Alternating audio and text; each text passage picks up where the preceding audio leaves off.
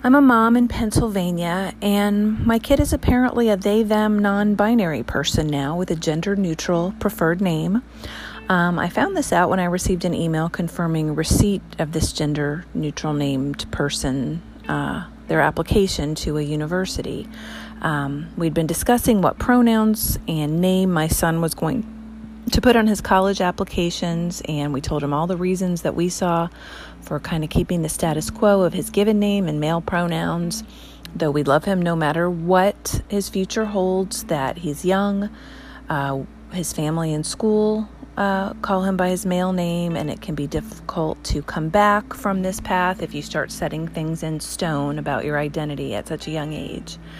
Um, and I did, I'm not proud that I blurted out, Do you really think they will see you as a woman? Because really, he does not present as a woman, even though he says, has been saying he is one. So, through all of that conversation, he gave us a deer in the headlights kind of a look, and we left it for him to fill out. So I was more than half expecting to see the female name um, and she, her pronouns uh, to be reflected in his college applications. So it was kind of a relief, but also a shock to see this gender neutral name. When I asked him about it, he said he's been using this name and the they, them pronouns online and with his friend group for a while. We hadn't really talked about gender in months. It's the elephant in our house, really.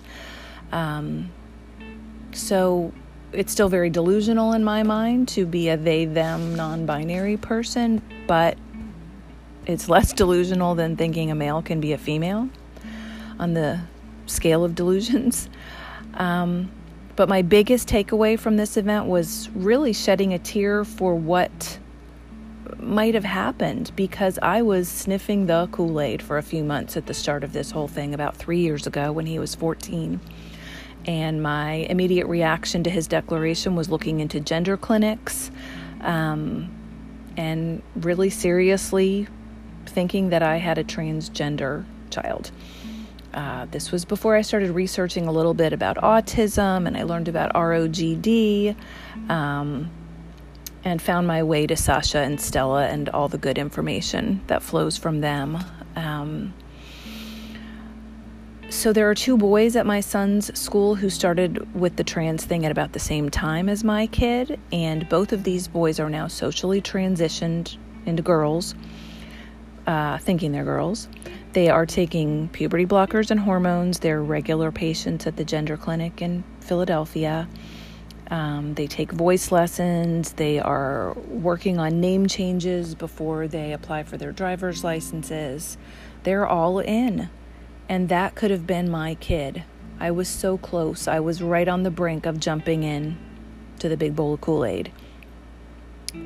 But we didn't. We kind of talked ourselves off the ledge, learned a lot about ROGD, social contagion, autistic black and white thinking and discomfort with puberty. And we decided to just kind of let it lie, not talk about it a lot, um, let him do what he wanted with his small friend group and his younger sister, who's very affirming. Um,